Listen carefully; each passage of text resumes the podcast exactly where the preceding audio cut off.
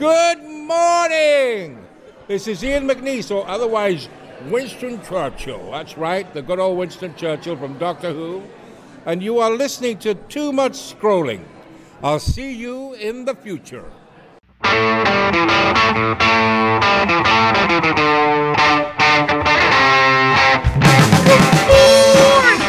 to Too Much Scrolling for November 7th, 2023. I'm Steve Foder. I'm after Halloween Chip. And I'm Teddy Durgin. Back with you. Hey! The 80s expert Teddy Durgin has joined us for our uh is this our Thanksgiving special? No, it's early for Thanksgiving, Good isn't it? This is this is a very special episode of Too Much Scrolling. We have a book to discuss and it is uh right up Teddy's alley, so we had to have him in. A movie that actually 1980, kicking off the decade. 80s expert Teddy Durgin in the house with the facts.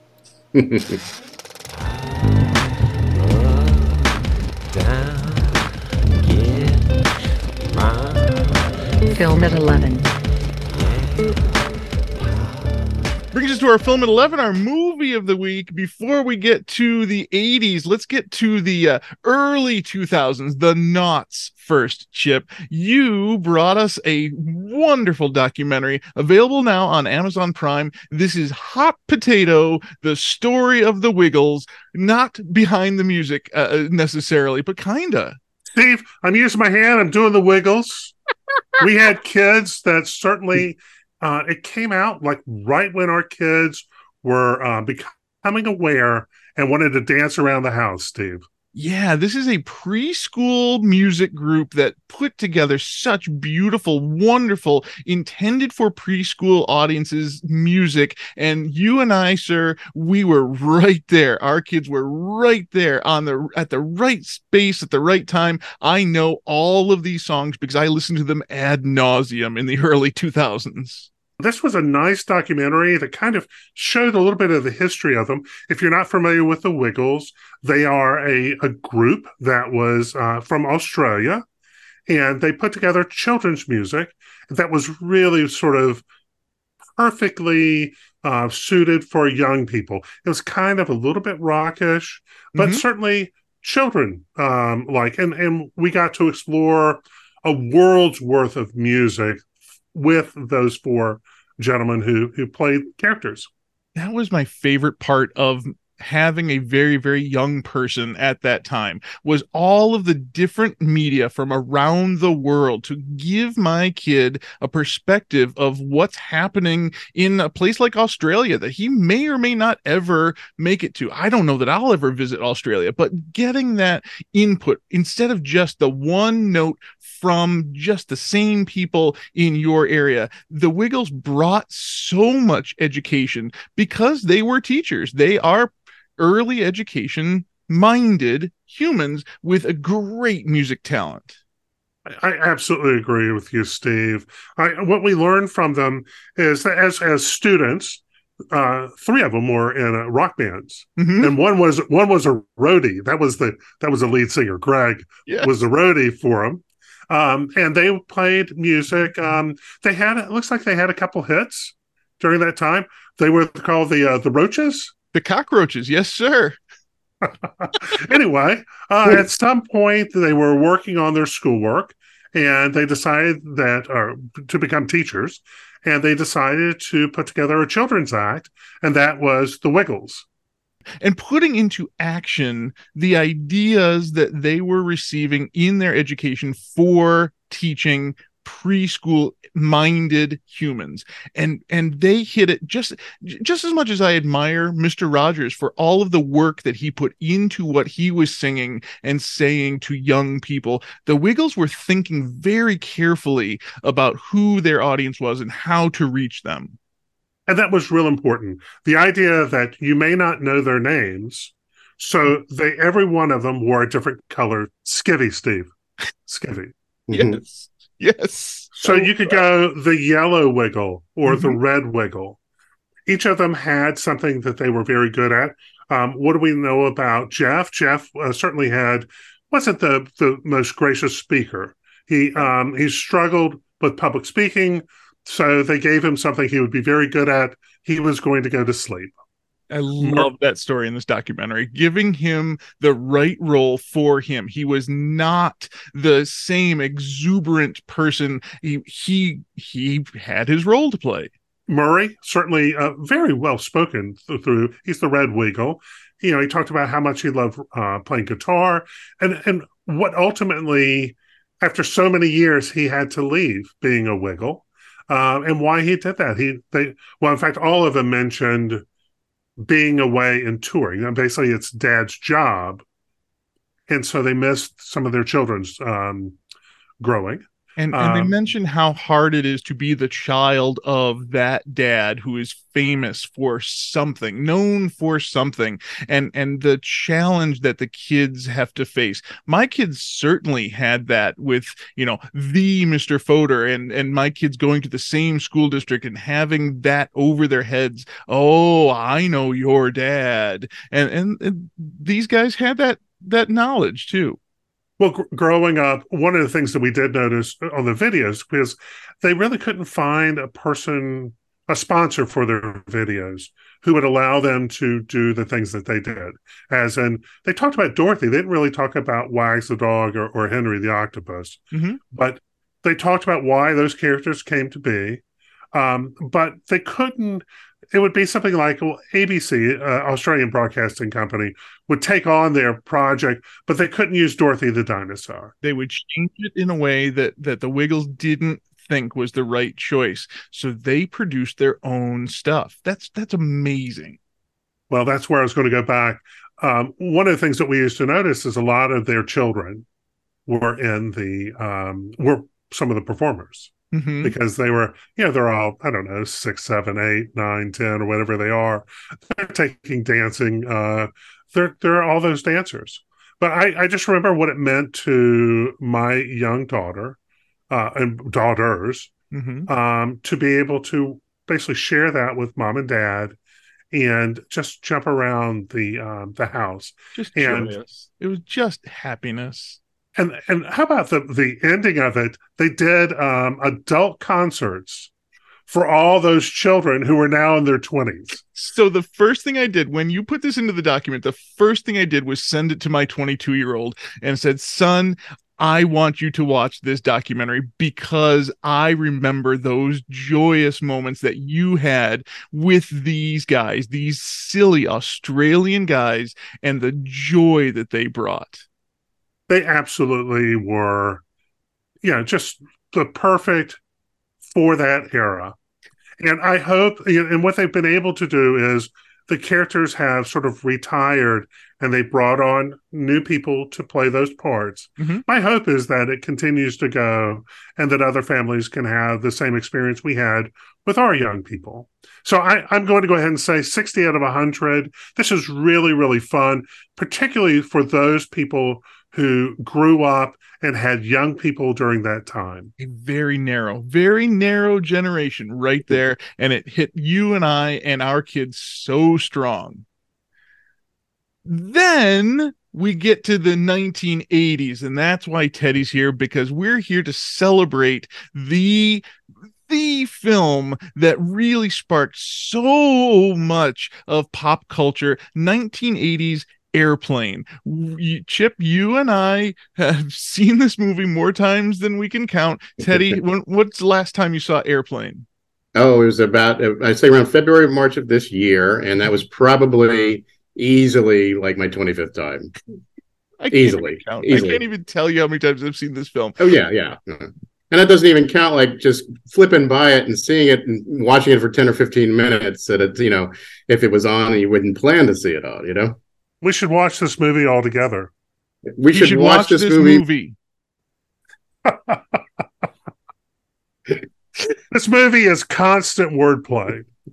I I love the movie Airplane with all my heart. There's nothing that this movie can do wrong. I uh, love the silly uh, Jerry Zucker, David Zucker, and Jim Abrahams' way of telling story in this movie. This this forms the basis for my comedy.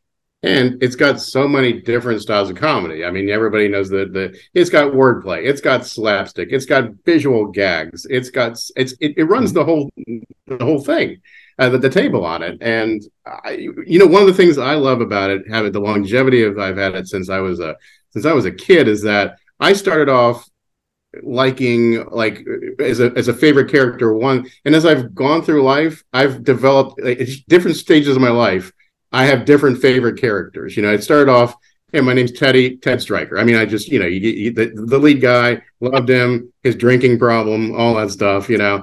And then, but, but I used that line. I used the drinking problem line today in class when a young lady spilled the water out of her mouth, and I said, "Oh, she's got a drinking problem." Yep. And it's great because it's new to it's new to a lot of them, you know. So uh, because you know, well, we'll talk about that later. But uh, but that but now it's like you know my favorite character is Lloyd Bridges characters because of my age now, and it's just like you know, and I, I I have those days where I'm like, oh, I picked the wrong day to stop sniffing glue. I took the wrong day to stop drinking. You know, I mean. this is such a classic yeah. film. Do you think it translates real well with young people? Do young people find the humor that, or is it from its time? Oh boy. I mean, you know, it's it it, it was a much more broad-based audience back then. Okay. Now it's like you really have to have a certain young person with a certain sense of humor who's not easily offended, who maybe mm-hmm. likes throwback humor. Okay.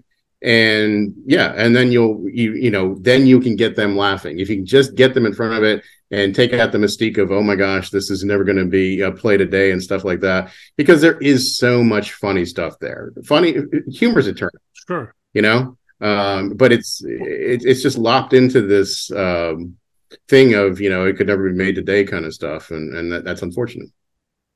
Well we move from you know airplane this movie mm-hmm. to um, police squad and then the naked gun trilogy the trilogy. Yeah, yeah. I mean, and in between there, there was a very underrated '80s classic, 1984 Val Kilmer's debut, Top Secret, which was done by the same guys. And it was mm-hmm. what, what, was great about these films was that they were a mashup of stuff. Yeah. That that was a mashup of old spy films and Elvis Presley movies, you know. And I mean, you know, as a 14 year old guy, I didn't uh, seeing that movie in 1984. I didn't get those kind of references, but it was funny. I mean, it was just funny. Mm-hmm. You knew what they were kind of going for and the people who were like you know my dad's age who were watching these things or my mom's age they were getting all the stuff from the the old cold, cold war spy thrillers and elvis stuff and and it was hilarious to them. That's that's right. That's where we learn about skeet surfing and how to straighten the rug. Yeah exactly. There's so there's so much joy that airplane and all of the zucker brothers stuff brings me. I mm-hmm. i can't i can't imagine anybody around age 10 looking at this and not understanding the humor of it this is such a huge part of my childhood i would think a 10 year old of any era yeah. would admire it the same way but you might be right maybe maybe it takes a specific type of kid who listened to weird al and mm-hmm. goes to airplane in 1980 well, look, I mean, I I've shown my daughter all this kind of stuff too, so she's she's on my wavelength, so she thinks it's funny. She's 18, and um, you know, I mean, yeah, 10 year old humor is 10 year old humor though. Which brings us to the reason why we brought you here, and that's today's book it. Book it, book it, book it. Book it, book it, book it. Book it. Book it. Surely you can't be serious, Steve. yes, I am serious. And don't call me Shirley. the book it, our book of the week this week is a new book that was published this year, just a few weeks ago, and I had to have it. I pre ordered it. It is called Surely, You Can't Be Serious The True Story of Airplane. It is credited to David Zucker, Jim Abrahams, and Jerry Zucker as the authors, quote unquote, authors of this retrospective of this film.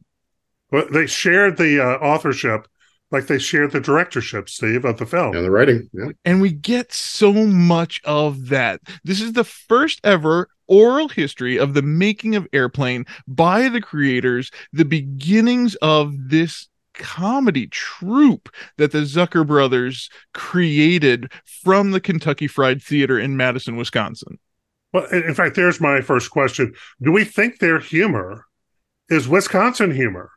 Because the uh, University of Wisconsin, you know, it seems of the era and potentially of that of that area. Well, it's a great era. I mean, because at the same time, over in uh, New England, you had National Lampoons off of uh, off of Harvard. You know, um, A you, that was the style of comedy. you had. I mean, right? that was the gosh. You, Second City was back then. You know, you had the beginnings Sure. of Saturday Night Live in the seventies. There, it was a golden age of comedy, especially for sketch writing and for skit writing and for situational writing. And don't, don't forget Steve Martin Oh. and David Letterman.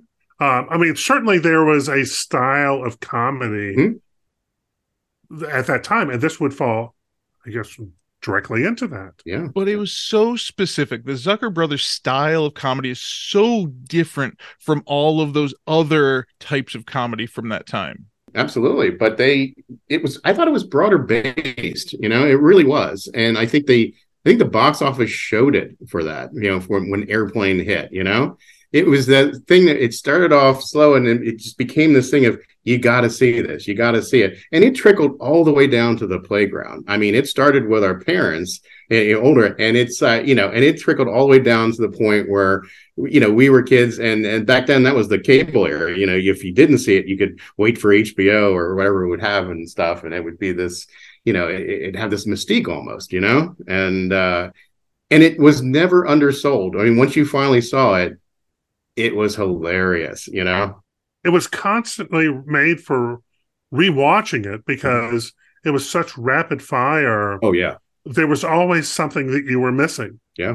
That was one of my favorite sections of the book was talking about the editing process how they recorded the sound of the audience reacting to this film and then cut the movie to the laughs so that it is it is as tight an edit as you can get with Mm. just rapid fire jokes. They said that at one point they had to leave a little extra space so that the, so that the audiences would not pass out from laughing too much. They had to add extra space in the edit How about that coffee?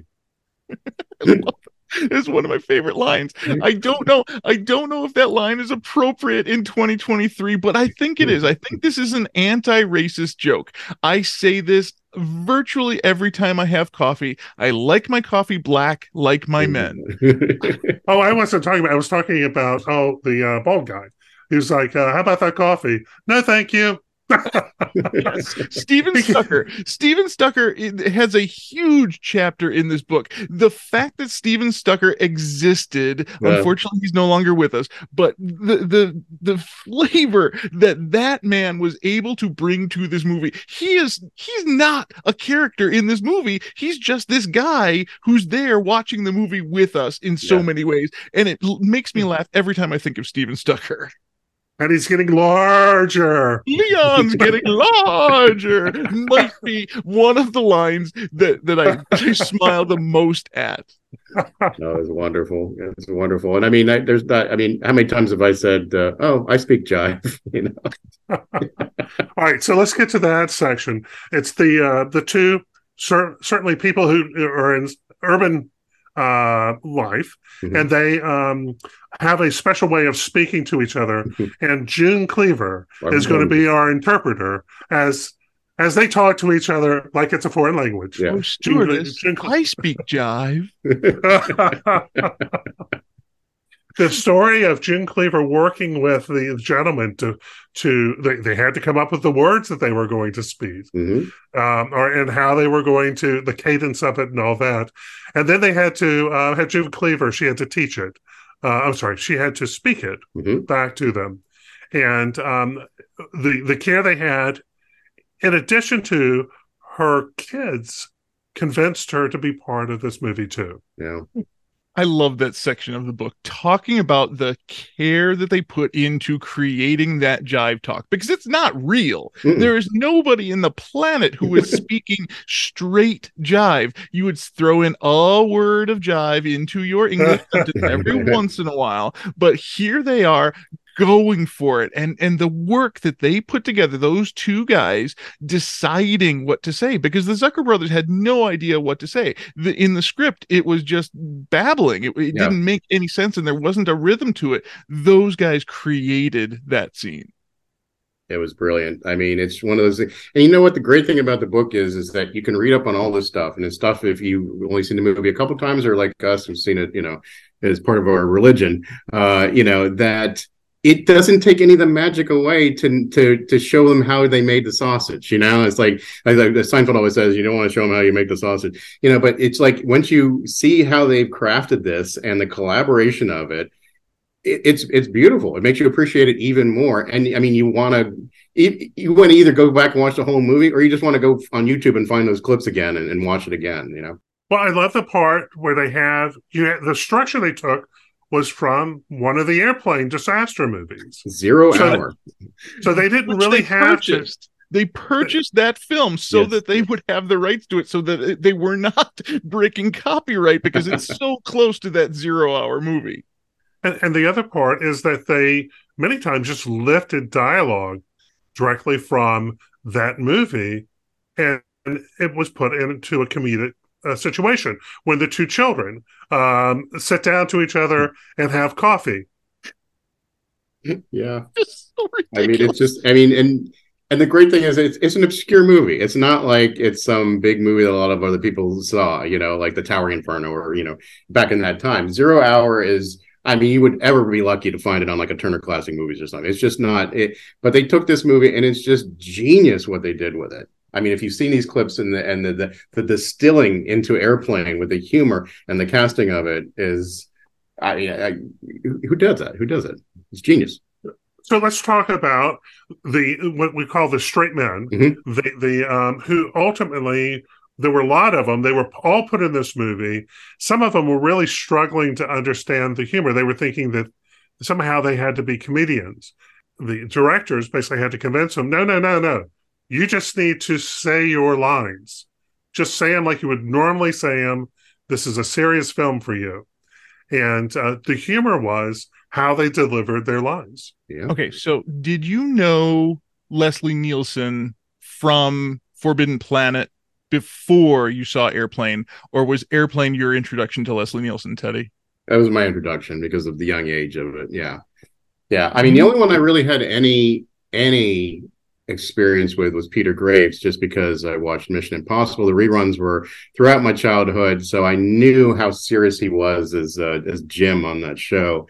And so, if you had at least one person like him, then your young mind could get what they were going for with the other ones, with Robert Stack, with Lloyd Bridges, with with Peter Graves, and you know, then that's when you just sit back and you enjoy, and then it's like watching Star Wars as a kid. I'd never really seen Alec Guinness before. I'd never seen the at seven. I hadn't seen the Bridge on the River Kwai or any of those movies or the, the you know the Peter Cushing sure. the old Hammer film. But then afterwards, you get to go back and you get to discover all these films through that and then you see it, with but with airplane you just see the genius of it because they did take these traditionally dramatic serious actors with their distinctive cadences kept them and you know just it, it, that was the, it's probably the most brilliant masterstroke of that film you know you throw out all the sight gags all the other stuff the casting of those people and getting them to not ham it up i mean it's, it's really an underrated piece of direction uh, in that film to do that.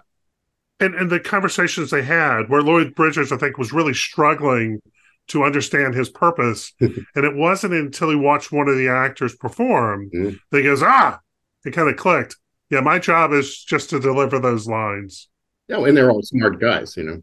And I love how Robert Stack was the guy that the Zucker brothers wanted. He he was the guy that they had in mind. Uh, Chip, you just recently reviewed uh, Unsolved Mysteries, the Robert Stack TV series, and that's mm-hmm. the only thing I think of when I think of Unsolved Mysteries is get me Rex Kramer.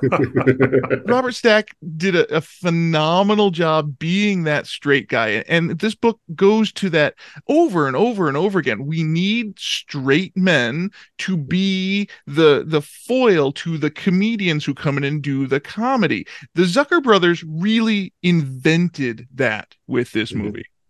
When you would watch Steve Martin comedy, Steve was playing the comedian who did the stupid sight gags. You were playing the audience. There was a playfulness there. Now, that was a live event doing that. This was a film where you're the audience and you're watching which yeah maybe a serious comedy. You're there to to to constantly kind of just react to the the continuous visual uh comedic situations and everything else that would come to you. Uh and it's just it's rapid fire. And and that's the strength of it had to come from the sketch comedies build up that they took to hone that skill. Not any different than the marx brothers or any of the other comedians that uh, would would basically build their craft and then, then kind of record it. Well, This, that, was, um, that was another interesting aspect of the book is what inspired these guys, the Zucker brothers and Abrahams, and, and the Marx brothers was one of their inspirations. Inspiration for a lot of comedy writers, directors, and actors. But the way that they got inspired by the Marx brothers with their precision and how seriously they took their comedy, um, because the people, it, it is a the book is mostly quotes. It's it's not like you know paragraphs of text and stuff.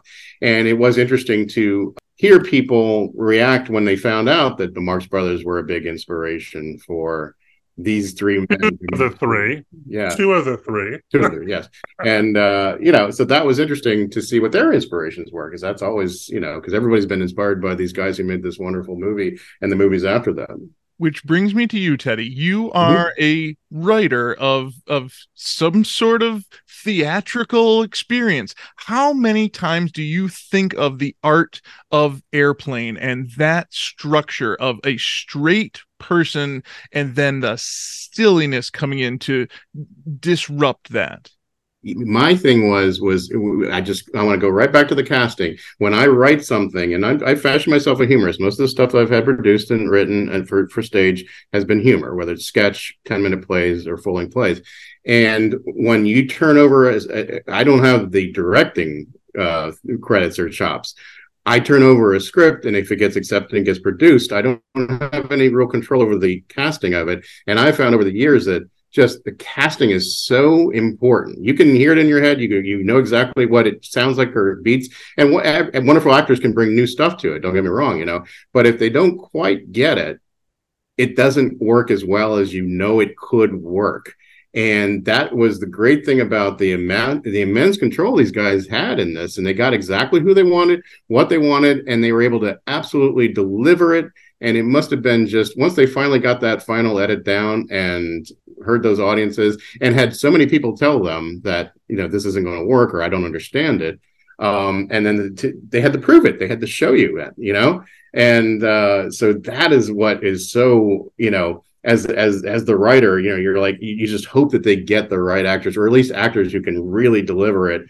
And uh yeah and it's, it's it can be frustrating you know because you do put so much hard work. When you're writing you are all the characters you know you're you're every actor you're, every, you're the whole thing. And uh then when you turn it over and part of the thrill is to actually to go see when the lights go down and you get to finally hear that you know with other people reading your words it's, it's, it's a singular thrill um and it must have been just a singular I, I can only imagine what those guys on set when they were hearing robert stack finally deliver that dialogue because they've been working on this for a while. You know, you have this in your head. You tell the same joke to yourself, you know, a hundred times, you know, and you don't even you start to question is it actually funny? And uh, so when they must have heard, oh my god, even just like Kareem Abdul-Jabbar, I mean, in that film, delivering some of the stuff is, I mean, guy, he's great, you the know. brilliance of having that sports star because the original movie had a sports star in the mm. pilot seat. I it just all of those little things that came together to make this film. that was roger murdock steve I'm not I'm not Kareem Abdul-Jabbar. I'm Roger Murdock. I got I got my name tag right here.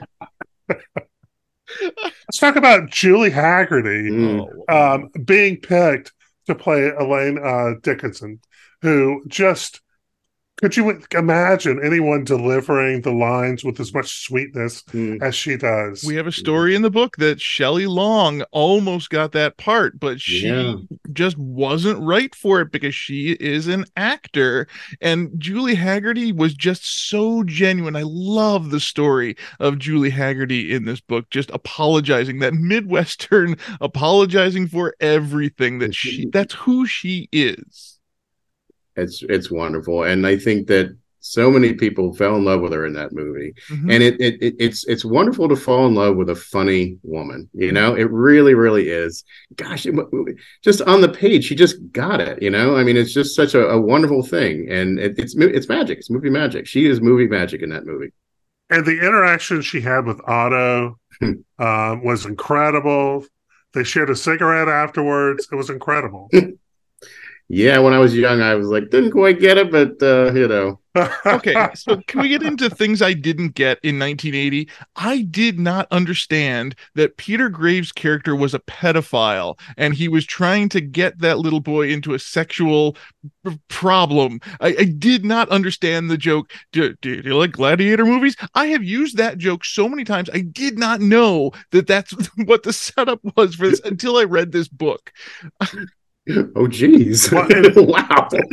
He's Peter Graves is at the beginning. Isn't he reading like Sperm Times or something? oh yeah, yeah, yeah. yeah. I mean, The naughty Just- magazines at the at the airport. Steve was like, I- I'd love to watch a gladiator movie with Peter Graves. Of course I would. I've seen Gladiator. Are you not entertained? exactly. I would go into that room with you, Mr. Graves. That was the only joke I could make when I went to go see Gladiator. Was oh, I like Gladiator movies. I did get that when I was younger. I- I, you know, I forgot how much nudity. When when I say nudity, I think there's only one scene in it where the ladies jumps out and her Hmm? For no gets reason. for no, for no reason. Yeah. But it certainly was of that time too. hmm So our breakout star in this film was Leslie Nielsen. Yeah. Mhm. Who um obviously went on to greater things with with this same group. Uh Police Squad, the television series, which I watched when it came on. Did you? That was one of the I did Huh. because I, I love that humor so much. And then, you know, we have the Naked Gun series, one, two and a half, three and a third. 33 and a third. Yeah, Yeah, it's a record player joke. Get it? Yeah, I know. I didn't know that there was a TV show. I I caught on to the movies and I, I loved the movies. And then I found out that there was a TV show and I went back to watch those.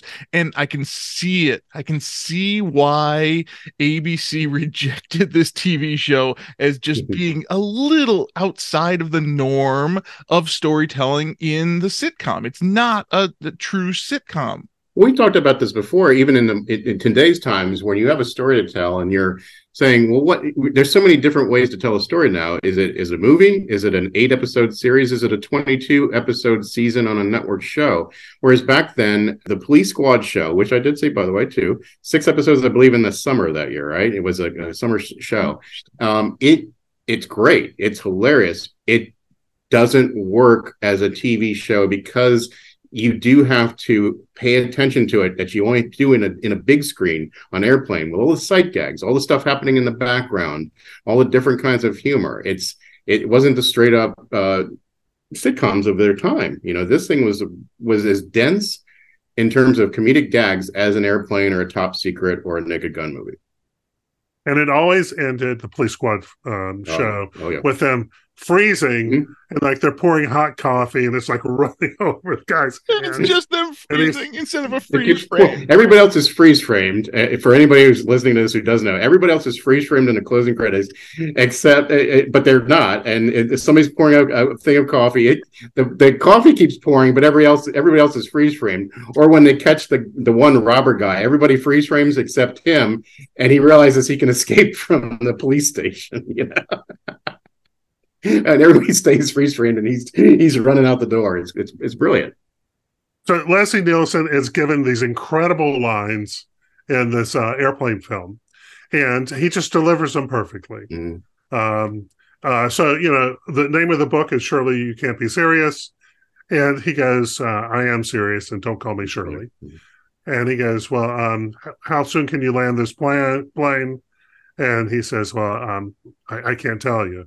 Is you can tell me I'm a doctor." Hospital. What is it? Big building with patients, but that's not important now. That's not important right now. They use that same joke over and over and over, and it's perfect. Oh yeah. it, it- I have used all of these jokes all of the time as the not the writer. I am not a writer like Teddy. I am a producer, but Mm. I am also a trained improv actor. So in my improv, I am constantly thinking what is the most ridiculous thing I could say to the the flip side of what the other actor has said on stage. And that is what I'm seeing in a lot of this and where a lot of my humor has come from. Johnny, what can you make of this? This? I can make a hat or a brooch or a pterodactyl. but here's the wonderful thing what we were talking about earlier is like okay you know it's uh, the cancel culture and the, the, the young people won't won't uh, watch it or it offends them or whatever but the thing is is that we do have all these lines of dialogue people of our age and stuff and if they haven't watched it you can hit them with something like that and they think you're funny and hilarious and genius so i i, I love that part of it you know I just want to tell you all good luck. We're all counting on you. You gotta get that baritone though that he had man. It was just so oh it was great. My goodness. My goodness. But yeah the drinking problem i've used that line too where you know it's like oh you know like if i eh, anytime if i dribble something if i eh, eh, oh i'm sorry i have a drinking problem. It's- Anytime, every oh time. my god. Yeah. Yeah or you, yeah. Or as you get in the car and you ask everyone to assume crash positions. Yes, the zany image of, of them assuming the crash positions. When I was in an emergency situation on an airplane and they said assume the crash positions, I did have a moment. Even though I was in a real emergency and was really frightened, I did have a moment where I went, Oh, here we go. Here we go. What are we gonna do? Everybody, everybody, what are we gonna do? i can't tell you how many times i've told people i've been traumatized by macho what happened at macho grande Oh, that's right. Or or the event that happened in Drambuie, yeah or they or that vacation they had in Daiquiri. oh my god It's just the constant just. I you know if you think about that, uh, think of ta- um, Spinal Tap, where Mhm. they had the uh, the jazz uh, the jazz concert at the uh, the Isle of Lucy. It's it's the same. Yeah. It's the same joke. Yeah. It's just Yes. oh yeah and the and the visual gags. I mean, the stuff that you, you, we we had the great, but just beginning that movie and of its time. I mean, and Jaws is forever, but having the fin of the plane through the clouds like a Jaws, like a shark fin with the. I mean, it's just it, it was the perfect way to begin it. It's it's it's written about in the book, and and I mean, I just yeah, it just puts you in, immediately into the mindset of what they're going for. Oh yeah, and Ted Striker at the beginning of the film, he's a cab driver. He kind of pulls up. A guy jumps in the car and goes, "I'll be right back," and he runs away, but comes back to turn on the uh, the, the the meter, so you know can start charging him for the time. I'm gonna give him 20 more minutes. yeah, yeah, yeah, yeah. We have a song in this film. You know, somebody Mhm. grabs the uh, the guitar from the nun, of course, who comes with the uh, guitar. And that was a fun story where they wanted the nun from airport. They, they wanted to rip off that joke so much they wanted the same actress to portray that mm-hmm. part. And the studio said, no, you can't actually just steal a part of another one of our films. So they, they adapted, they they moved on with it. Yeah, and then yeah, again, I mean, you, you, we talk about Zero Hour, but all those dis- great disaster movies of the '70s that they that they riffed on, and just the, the riffing on the emotions of the piece is just is ripe for comedy. And and just think about this. I had not watched any of those disaster films, Mhm. and I don't think I've still watched any of those disaster films. But I know Airplane, Mhm. Hmm. and I know that it was very funny. And that th- and there's the the whole point is you could come in without uh, as a kid Hmm. our age without any background. A kid And- our age. Yeah, a kid our age says says the group of very old men laughing about a movie from 40 years ago. Uh, I know, but but they borrow. I mean, Airport has the the through line of that. The through is George Kennedy in that, and he's he's extremely serious in those airport movies. He's the guy they bring in. He's he's always the disaster guy, and and one of them, Airport seventy five, he has Charlton Heston who comes in. I mean, anytime you can bring in Chuck Heston to save the day of a, of an airplane that's about to crash, and actually drop him into the cockpit of the, it, it- it's at a part of it's been blown off, and they have to drop him in off of like a, another plane and stuff. It's it's great stuff in itself. It makes you laugh watching it now, but back then it was deadly serious. the sweaty, dirty 70s. This Mm. movie is definitely playing with those tropes, but definitely an 80s movie. This, this, like you said, sparked the comedy of the 1980s and changed movie making forever, I think. Don't you think. T- Teddy? Oh, absolutely. Absolutely. And it really did kick off that decade. I mean, you know, from out of that, you know, don't, don't forget some of those, uh, they, they actually went on and made films that weren't in that same Ruthless People, you know, some of the same people were, who made that made Ruthless People, which is a great, great comedy from back then. Multiple types of humor in that film too. Uh, but you know, it's just it, was it was really one of those perfect movies that kicked off the decade back then. You know, it really was. The '80s were interesting in that it began with you know uh, the miracle at Lake Placid. It ended with the Berlin Wall coming down. You know, it was just a you know those bookends of that, and then everything in between with the pop culture is uh it's it's a it's it really is a singular decade i mean i it, people you know and my daughter's always like oh it must have been so much fun and stuff yeah yeah of course but we all had you know we still had all the things that you guys caused you angst but man it was just a it was just a cool time and people were absolutely in their prime you know so many people that we love Certainly. steve martin was in his robin williams was in his prime i mean god my goodness oh, Chevy, Chevy Chase was still funny. Certain Uh, people on this Bill- podcast were in their prime. That's yeah. Bill Murray. You know, you think about all the types of f- films, and then you know, throw it, go across the pond. You've got you know Monty Python and Mhm. things of that nature. There certainly was, you know, a change in the type of comedy from the comedy that they were doing in the '60s. Sure. Absolutely. Absolutely. And a lot more anything goes kind of thing. Yeah. A lot of it's stuff. And it was just really, really cool stuff. and they created the genre of parodying other movies in their parody movie. I, I find it fascinating the Yeah. discussion in this book of they didn't even know that they were doing that, but it works so well. That Jaws reference that you made at the beginning, they just stuck mm. that in later. That was an afterthought, but it was a brilliant primer to tell the audience this is the sort of movie that you're in for. Here's how silly we're going to be. I, I ne- I've still never seen Saturday Night Fever. That is not a movie that I've ever seen in my life, but I know Saturday Night Fever from Airplane. Oh, you should watch it. It's actually it's actually worth worth, worth watching, Steve. Okay, it's I'll actually a, it- it's actually a, um, gosh, for lack of a better word, it's actually a grittier movie than you would imagine. Mhm. I mean, everybody, you know, the Bee Gees and the dancing, and you see, you know, Travolta on that dance floor. That's that's the clips that they show most of the time. But there's some really good character work done in there, and uh, it's it's it's a good good movie. and the Girl you can tell by the way he walks, Steve. He's a woman's man. No time Yeah, to talk. Of course. and the Girl Scouts uh, fighting in Fighting? in the background.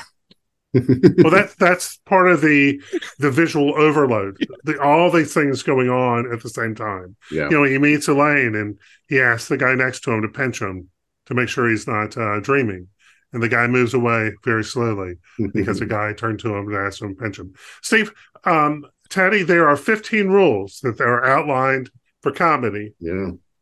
Um probably the 15th rule could be the most important of them but let's talk about a couple of them I, I like the 15th rule. There are no rules. but when you're putting together a comedy troupe that ultimately writes a movie, you've got to have some structure to to how you write to get the bang of the buck, to get the payoff, because you get the setup, you get the payoff. So what we um what did we kind of learn a little bit about how they write together? My favorite rule, one that I think about all the time, is never put a joke on a joke, or as the Saturday Night Live crew puts it, a hat on a hat. Two jokes at the same time cancel each other out. It has to be a straight and a silly. That's the only way sweet and sour chicken works. Mm. Well, here's number Nobody laughed seven. at that. That's fine. Okay, that's fine. Well, number seven for me is applicable to today. It's called axe grinding, is what it was. Uh, when the joke is overshadowed by some message, it gets unfunny fast, Mm, and that is so true. Welcome to That seems to be one of the real challenges with comedy today. Mhm. Yeah. is that this idea that you have to have this message above it. Now, this ebbs and flows. Like during the 80s, you know, we all all of a sudden we have like uh, Midnight Oil and 10,000 Maniacs. Everybody was coming out with their message songs. So it becomes a very Um, it becomes a very short period, but yeah, before that and after that, it's like, oh yeah, that's a really sad thing. Hey, let's have a party, and there's party music. Mhm. So this idea that um, when you're writing your, if you want to make a statement, that's that's fine. But if it supersedes the the comedy of it, then you're basically taking away where the humor can come because it's the absurdity sometimes. you also miss the humor. escapism. People do want to escape and have a good laugh, and if they're always trying to check their themselves and and they're they're not allowing themselves to give themselves over to the humorist and to what's funny. You know, I mean, it's humor is one of the ultimate things that brings people together. You know, sitting in a in a dark theater with uh, you know 100 people or whatever how many laughing together or sitting around uh, you know the uh, the couch watching your you know, a friends episode you know with matthew perry's passing you know i mean the the the, the you know seeing being with your friends watching friends and, and laughing and stuff that's uh that's a it's a it's a, it's a wonderful singular thing. Wasn't that one of Seinfeld's goals with the um when writing the Seinfeld show was that no one would ever learn anything. There's no growth with Mm. any character. Mm. They are they're just they are their character. Yeah, yeah. I mean that's and that's gosh, that's another type of humor that just got perfected on that show. We could totally do a whole another episode on that and what that did. But you know, even within within Seinfeld, there is so much different types of humor. There's there's there's Kramer's uh, you know slapstick. There's the broad comedy of that. There's the interlocking storylines that all come together. There's the caricatures. You know, the people that just have this one broad aspect to them that that that recurs throughout. Uh, you know so e- even that is it, you know it gets praised for being so intelligent and so so heady but it also knew the importance of having a nice broad pratfall or, or something like that you know Any other of the rules that they set out that that, ca- that catch your eyes? Number 11, that didn't happen. Something that totally defies all logic. As long as it's off screen fast enough, we can get away with it. My favorite example is Robert Stack yells at Lloyd Bridges, he can't land. They're on instruments. And they switch to a shot of all three of them in the cockpit playing musical instruments for no reason, no logic. There's, there's just a joke and then they go back and it's all done. It's just one second of of comedy that just comes out of nowhere. That is my style of speaking, much less teaching, much less acting on stage. yeah i mean i totally agree with that i love the the gags that just come out seemingly seemingly come out of nowhere but it's still beautifully constructed it's still there's still a you know it, you just can't throw something in and have it work without setting it up just a little bit you know and uh and they were just masters at that. That that, that that's definitely good. And of course we've been talking about number six which is jerry lewis. Don't use a comedian in a straight man role. You know that's you know again we've we've been going over that. It's but it's a great great rule and i wish you, i wish you could see more of that you know? You know, I never knew that the guy washing the windows was Jimmie J.J. Walker. I Yep. never mm-hmm. knew that until I read this book. He has so little to do. He's doing slapstick, he's doing comedy, but he doesn't even have a line. We're just seeing him behind the straight men giving their straight lines. And I mm-hmm. did not know that that was one of the the most popular actor comedians And- of the day. And you know what? When i was a kid watching that movie uh, basically a child he was one of the few people I actually knew. So i was like it's jj you know i didn't know robert stack. I didn't know lloyd bridges but i knew good times because i you know grown up with it as a kid in the 70s there. And uh, you know so when jj comes on screen only for you know a, a, a, an instant really you know um i was like oh it's jj you know? And then that set me up to say okay who am i going to see next?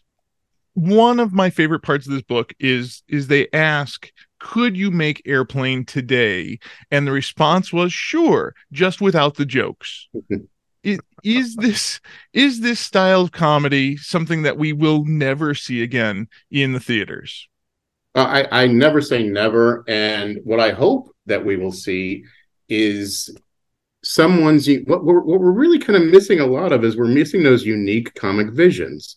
You know, these guys, and bless them for all being in the same air in the same airspace at the same time. These three guys who came together who made that that's magic. So to say never say never, I don't say that because I believe that, especially as we're, we're in some hard times, and sometimes the hardest times bring out the best comedy. And I'm, I, I continually be hopeful for that because I like to laugh and I really like to uh, get people who have these these unique visions. So I think if if the people who are the gatekeepers can just allow humor, even if it's outside of the box, if it's something you haven't seen before, if it gets allowed on. And the fact is, is we do have a lot of venues where humor can play now. You know, back then it was it was it was network TV and movies and you know, I mean, uh, on stage comedy stuff. But and now we have the streaming services. We have all sorts of different ways that you can get your comedy out there.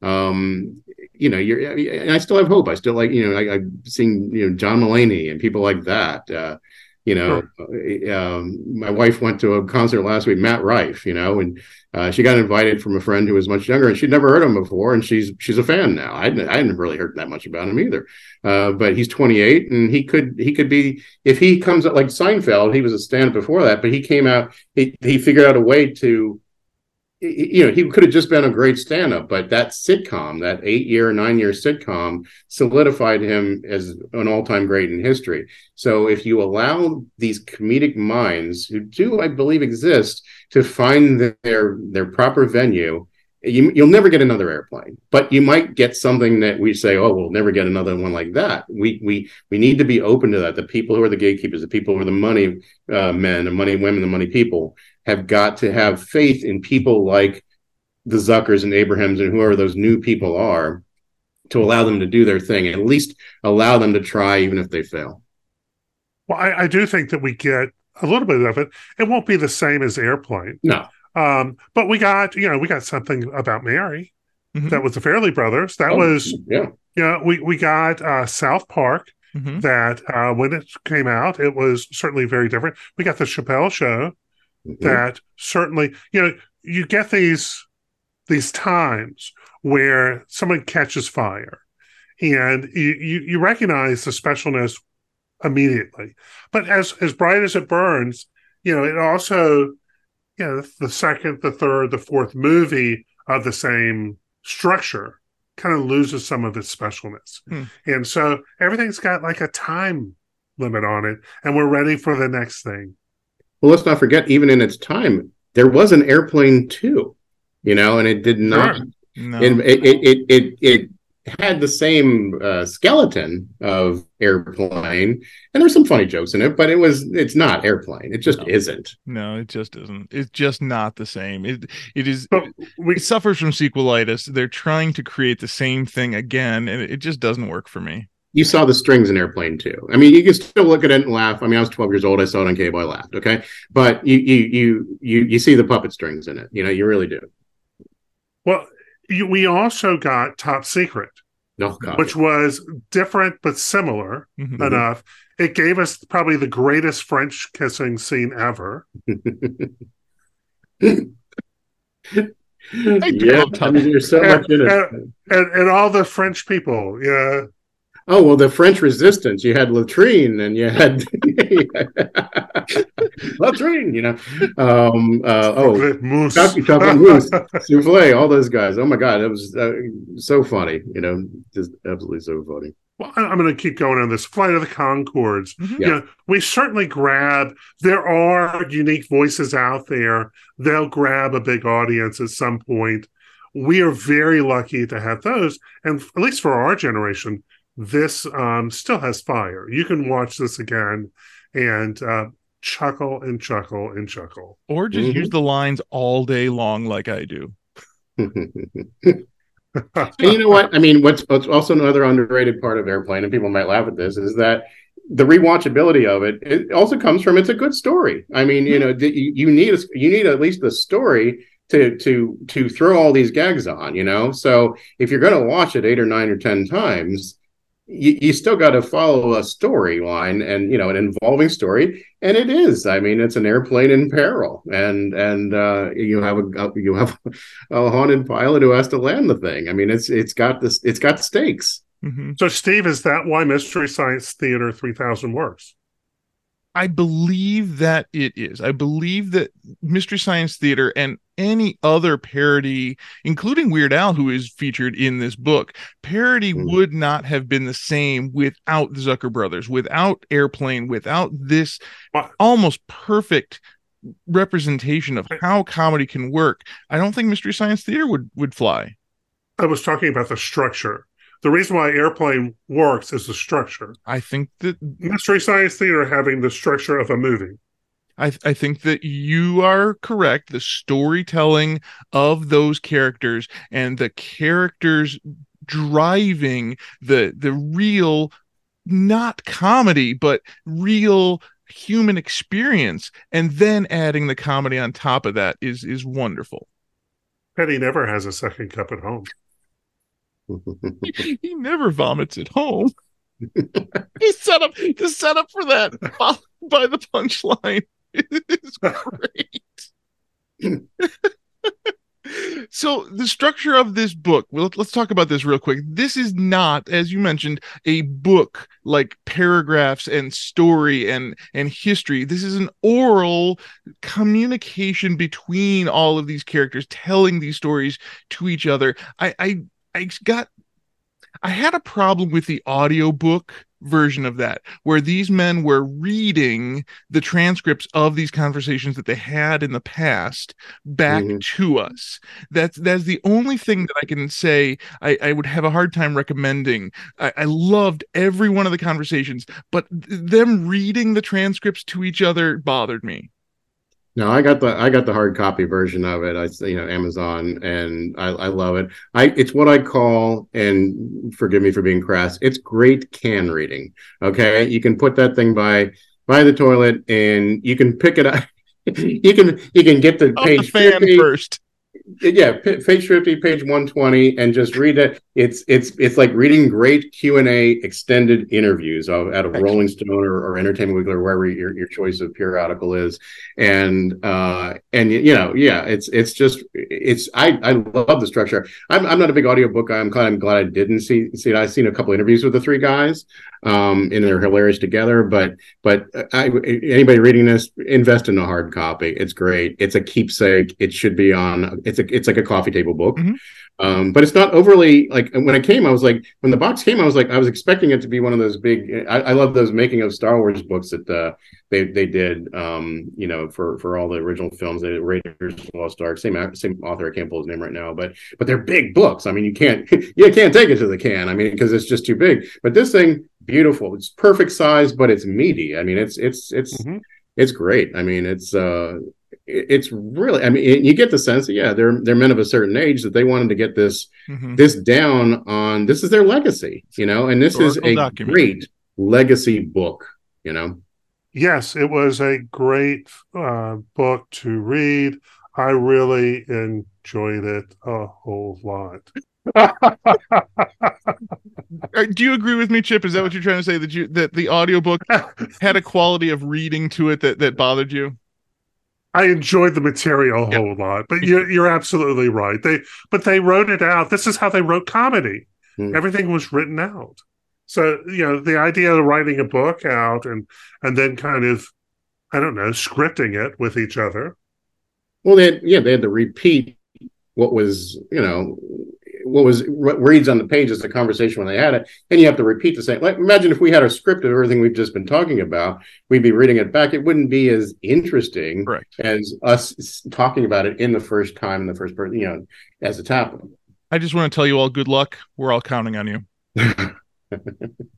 all right that is surely you can't be serious the true story of airplane published in 2023 by david zucker jim abrahams and jerry zucker Must be under your tree this Christmas. the gift that keeps on giving Scroll with it. brings us to our scroll with it. There's lots of things happening in the world. Let's talk about only the things that I put in the show notes. Guess what I want to talk about, Chip? Steve, um, there's a certain Black Friday event that's coming up. Doctor in the Who Chicago month. area. Doctor Who month is here, Chip. It is Doctor Who month. We are celebrating the 60th anniversary of Doctor Who the whole month of November 2023. Who? The dates for the new series, a three episode miniseries, have been announced this week. The three episodes will be on Saturdays, November 25th through December 9th. Uh, iPlayer in the UK has been stuffed with 800 episodes of Doctor Who content. Uh, I'm still waiting for the message that it's going to be on Disney Plus, but one day it'll get here. Won't this be exciting, Steve? If you think of the, the Chicago TARDIS convention, Yeah. that means the 25th, Yes. that convention is going on. Yes. And there is a large group of people who, I don't know, somehow like the Doctor Who show, Steve. Yes, the Midwest's largest Doctor Who convention, Chicago TARDIS 2023, is going to be the hub of this celebration. Saturday, November 25th, we are definitely going to come together and watch this episode together. Get your tickets today, chicagotardis.com. That is 24th, 25th, and 26th. Mm-hmm. That Friday, Saturday, and Sunday. Mm-hmm. So this sounds wonderful for those who partake, Steve. Yep. We're going to have three doctors this year Peter Davison, Colin Baker, and Sylvester McCoy. Rachel Talalay, the director of so many wonderful things, is going to be in town, along with Carol Ann Ford, who played the original companion Susan. She's making her first trip to Chicago, the Chicago TARDIS this year. I am smiling from ear to ear. Happy November or Whovember to all. Hey, Steve, if Teddy wants to go, he should know that there's a mall right across the parking lot from where this takes place so he can get all his Black Friday shopping done. And my 80s, you satisfied my 80s mall culture needs, you know? So, yeah. and exterminate. Oh, Also, uh, oh boy, remember when we had Jackie Naaman Jones on to talk about Manos, The Hands of Fate, the worst movie of all time? She had something special she wanted to share, and she had to wait until November. November 15th, 2023, fans around the globe will be celebrating the 57th anniversary of the B movie horror classic Manos, The Hands of Fate. Our friends over at Dumb Industries are going to be streaming 24 hours of Manos content along with all sorts of fun and giveaways. Uh, we are going to come together and celebrate the worst movie of all time. So the 57th anniversary is that the uh the popcorn and sponge um anniversary? I I don't know, Steve. You get the the the metal that's in the fire and you give that as a gift. Is that, is that what the master would want? It, it, it could be. It could be. Teddy, are you familiar with Manos? Uh, yeah, a bit. And I love the fact that any film that bad, any milestone anniversary should never be like uh, on the fives or the zeros. It should be like the 57th anniversary. Well, Paramount agrees with you because they really, you know, they, they fumble every Star Trek event Oh, they could possibly have. We're gonna have so much fun. We're gonna have so much fun. The community of people is gonna come together just like we did for Airplane. Teddy, thank you so much for joining us to talk about the 80s and and gosh, Wow. one of my top five movies of all time. Thank you for having me. I love talking airplane. I love talking all things. I, top secret. My gosh, it's, it's just my wheelhouse. I don't know, Chip. I think we have enough information to survive another week. What do you think? Only if we can come back next week, Steve. What do you think, Teddy? Oh, you guys will be back for sure next week. Good. We have we have voice from on high. We would love to hear from you. Give us a call or a text. Our phone number is 805-410-4TMS. Our website is too much scrolling.com. Our email is too much scrolling at gmail.com. We're on threads and x.com and Instagram and Facebook. We're on Spotify and Apple Podcasts and YouTube. And you can always ask your smart speaker to play the latest episode of Too Much Scrolling. I want to thank you again for listening to Too Much Scrolling. I'm Steve Foder. I'm Fall Chip Hassenflow. And I'm Teddy Durgin. I just want to tell you all good luck. We're all counting on you.